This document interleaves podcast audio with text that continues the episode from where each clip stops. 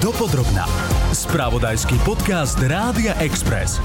Ruská agresia na Ukrajine trvá už dva roky. Hoci si pred jej vypuknutím nikto nedokázal pripustiť, že v 21. storočí rozpúta Vladimír Putin útočný vojnový konflikt takýchto rozmerov s toľkými obeťami a stratami. Nastala utečenecká, aj ekonomická a energetická kríza naprieč celou Európou. O priebehu a začiatkoch vojny sa budeme v podcaste dopodrobná rozprávať s bezpečnostným analytikom Vladimírom Bednárom. Riaditeľ Adapt Institute Matej Kandrík zhodnotí, aký vplyv na obrany schopnosť Ukrajiny má pomoc zo západu a čo hrozí, ak takáto pomoc začne viaznuť. Publicista a expert na zahraničnú politiku František Šebej zas povie, ako vojnu vnímajú aj obyvatelia Ruska a akých vojnových zločinov sa ruská armáda dopúšťa. Vítajte pri počúvaní, v podcaste bude s vami Ľubica Janíková. Dopodrobná. Predzvesťou vojny bolo okrem iného aj zhromažďovanie obrovského počtu ruských vojakov na ukrajinských hraniciach. Hoci Európa bola v pozore a všetci tušili, že situácia je vážna, rozpútanie najväčšieho vojnového konfliktu na našom kontinente od druhej svetovej vojny očakával asi len málo kto.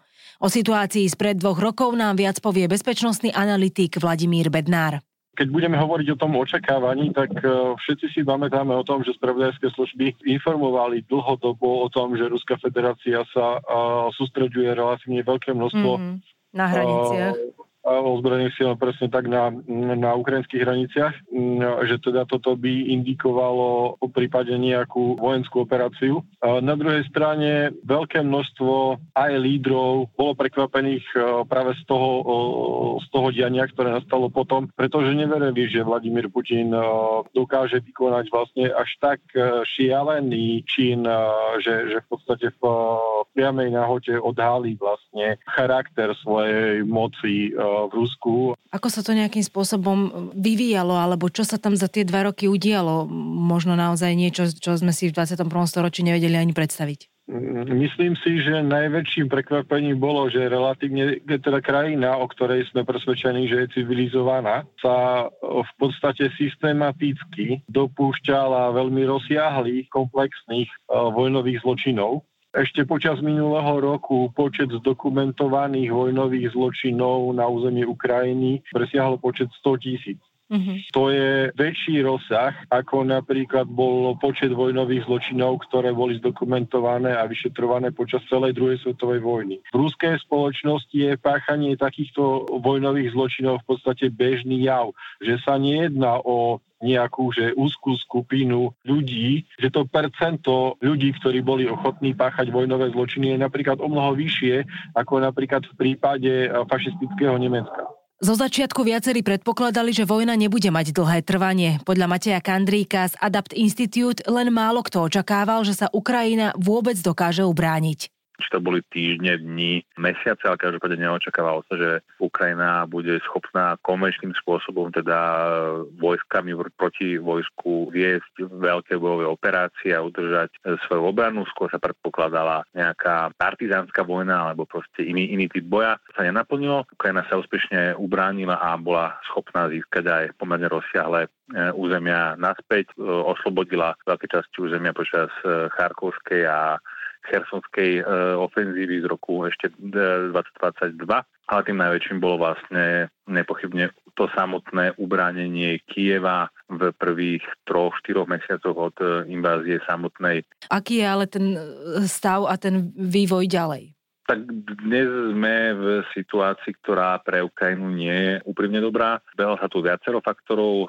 Máme tu isté akože sklamanie, rozčarovanie z neúspešnej protiofenzívy letnej z minulého roka, od ktorej boli pomerne vysoké očakávania, ktoré naplnené neboli. To je jeden faktor. Druhým faktorom je meškajúca alebo zaseknutá pomoc e, zo Spojených štátov, kde v kongrese stojí veľký balíček e, vojenskej pomoci zaseknutý v nejakých vnútropolitických politických otázkach, ktorý dnes e, na Ukrajine výrazne chýba a nejaké meškanie mala aj, mala aj európska pomoc, ale tu sa podarilo začiatkom mesiaca februára tohto roku e, schváliť a, a posunúť ďalej. Každopádne dnes na boisku Ukrajine najmä chýba munícia, telostrelecká munícia, bez ktorej samozrejme veľmi zložité viesť akékoľvek či už útočné alebo obranné operácie a dostáva sa takto Ukrajina do pozície toho slabšieho, že sa musí brániť, ale aj na to bránenie potrebujete samozrejme muníciu aj nedostatok vás veľmi limituje, čo je dnes ten asi najvážnejší alebo najpriamejší faktor toho, prečo Ukrajina ťaha za kratší koniec a prečo sa e, Rusku darí postup. Napríklad teraz pár týždňov dozadu pád a výuky, hoci za cenu akože enormných strát, ale to znova bohužiaľ úspech e, na stranu Ruska. Ak by sa zasekla táto pomoc, či už zo strany USA alebo z nejakých iných štátov, dostáva to Ukrajinu do nejakej komplikovanej situácie? Nepochybne áno, bez zahraničnej pomoci pre Ukrajinu jej obrana nie je udržateľná, by nebola schopná sa brániť tak, ako sa bráni e, teraz a vôbec by sa nedalo baviť o nejakých e, predstave víťazstva. To bez západnej pomoci proste nie je možné. A Ukrajina by skôr či neskôr bola, bola porazená. S pomocou západných štátov tam samozrejme záleží, e, koľko pomoci, ako rýchlo a aká pomoc to konkrétne e, bude. E, žiaľ sme situácii, že Európa nie je schopná nahradiť e, ten vojenský materiál, ktorý dodáva USA a ten výpadok e, bude rozhodne kritický, ak teda nastane, to samozrejme stále nevieme, ale momentálna situácia je taká, že ten výpadok je a nevieme ho hodnoverné a rovnocenné nahradiť ako Európa. A toto stáva Ukrajinu rozhodne do zlej pozície. A tá sa bude len zhoršovať, lebo tým, že vlastne Ukrajina má obmedzené teda tú muníciu, trpí väčšie straty a začína už pomaly sa stávať problémom aj e, munícia do systémov protizdušnej obrany. Dopodrobná.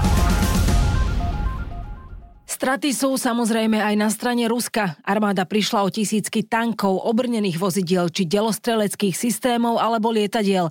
A čo je najpodstatnejšie, prišli aj o mnoho vojakov. František Šebej, bývalý politik, novinár a odborník na zahraničnú politiku hovorí, že Rusi sú denne manipulovaní a veria propagande, ktorú režim ovláda ten útok Putinovho Ruska na, na Ukrajinu bol pre väčšinu ľudí na celom svete úplne nečakaný a myslím, že aj, aj väčšina Ukrajincov to nečakala. Mm-hmm.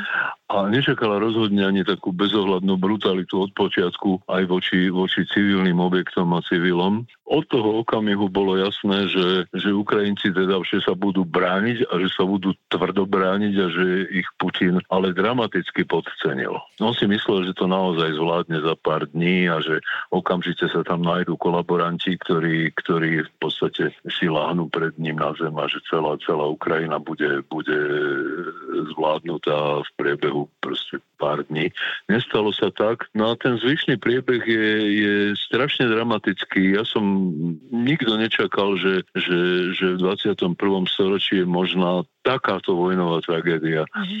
Proste s takým množstvom vojnových zločinov a s takým, s takým bezohľadným a brutálnym správaním sa proste okupačné armády alebo útočiace armády to, čo sa Rusom podarilo obsadiť, tak to je spálená zem, to, je, to, sú, to sú vyľudnené mesta, rozbombardované, ktoré vyzerajú ako, ako nemecké mesta tesne po druhej svetovej vojne, alebo v podstate ruiny, e, vlastne neobývateľné a pusté, a je zničená krajina a to sú škody, ktoré, ktoré budú viditeľné ešte po 10 ročiach. A nielen viditeľné, ale aj pociťované to poškodenie, ktoré zažíva Ukrajina, aj ľudské, aj kultúrne, aj, aj materiálne, je nekonečné. Proste tam, tam pomaly z každej rodiny niekto niekoho stratil len, len teda Ukrajincov, ktorí zahynuli, no ale podľa, podľa údajov, ktorých zavraždili Rusi teda, pretože ja, ja, ja všetky tie civilné obete, aj, aj, aj tých Ukrajincov, ktorí sa voja, ako vojaci, ktorí sa bránia na svojom území, ja to považujem za, ktorí zabili Rusia, to považujem za vraždy. To sú všetko vojnové zločiny. No a, samozrejme je nepredstaviteľné, že, že Rusi za tie dva roky stratili už vyše 400 tisíc vojakov. Mm-hmm. A napriek tomu tomuto Rusko, ten Putin v podstate e, nejaví ani najmenší úmysel e, v podstate z tej vojny vycúvať. Naopak on je ochotný pravdepodobne obetovať ešte ďalších pol milióna pre nejaký, nejaký, nejaký iracionálny, absurdný cieľ. Rusko sa obratom ruky vlastne cez noc po tom útoku stalo páriom demokratického sveta už nie je partner, už, je, mhm. to, už je to len vyvrhel zločinec, s ktorým sa nikto, nebude, nikto nebude baviť, na najvyš ak tak e, pred, pred e, trestným tribunálom v Hágu. A to je jedna vec. A druhá vec je, že Rusi ako takí e, podstate úplne, úplne sa premaloval ich obraz vo svete, v podstate z kultúrneho národa, ktorý v podstate všade, všade bodoval, ktorý bol považovaný vlastne za takých trochu iných Európanov, tak zrazu je to, zrazu, zrazu je to národ, ktorý má tú najhnusnejšiu pečať proste e, necivilizovaných barbarov, ktorých nikto nikdy nech, nikde nechce. To je podľa mňa ešte horšie ako sankcie, ktoré boli proti Rusku zavedené a zaujímavé na tom celom je, že, že sa to deje m, za takého, by som povedal, vzdorovitého agresívneho súhlasu väčšiny Rusov. To som sa chcela opýtať, že v podstate tie straty sú aj na strane Ruska, či už na životoch, na technike, na... No tie sú obrovské. V súvislosti so sankciami, skáde čím, že a skrátka ten národ to vníma ako? Že možno, či, či, no ten či národ, to sa dá ten, ten, ten, ten národ je úplne osprostený mm-hmm. propagandou, ktorá, ktorá dopadá na, na oči a uši celého národa dennodenne a v podstate tam neexistujú iné, iné, iné informácie, neexistujú tam slobodné médiá, čiže ten národ je v podstate presvedčený o tom, že, že koná spravodlivo a že, že má, na to, má na to právo, dokonca historické právo, odveké právo a že sa ničím neprevinil. Do tohto vstupuje pojem, ktorý v odbornej uh, terminológii sa nazýva dehumanizácia nepriateľa. V tomto kontexte tam by sme ešte mohli zaradiť aj silné nacionalistické cítenie v Ruskej federácii a vieru v nadradenosť ruských občanov nad ostatnými národmi. Mm. Podľa medzinárodných prieskumov verejnej mienky až 67% Rusov verí, že sú nadriadení ostatným národom a z toho teda logicky môže vyplývať to vysoké percento teda ochoty páchať vojnové zločiny v populácii, ako sa možno ale... vyvíja tam teraz politická situácia v súvislosti s blížiacimi sa voľbami? Či nejako? Všetci teda rátajú s tým, že, že Putin bude pokračovať v Rusku? Ja, ako tie voľby, tie voľby sú komické už tým, že, že sa vôbec konajú, lebo mm-hmm. na čo. Mm-hmm. E, ale, ale znepokojujúce je, že ako nedokázal tento konflikt e, v podstate zjednotiť a zobudiť Západ. Ako to rozkladá napríklad americkú politickú mm-hmm. scénu. Dopodrobná.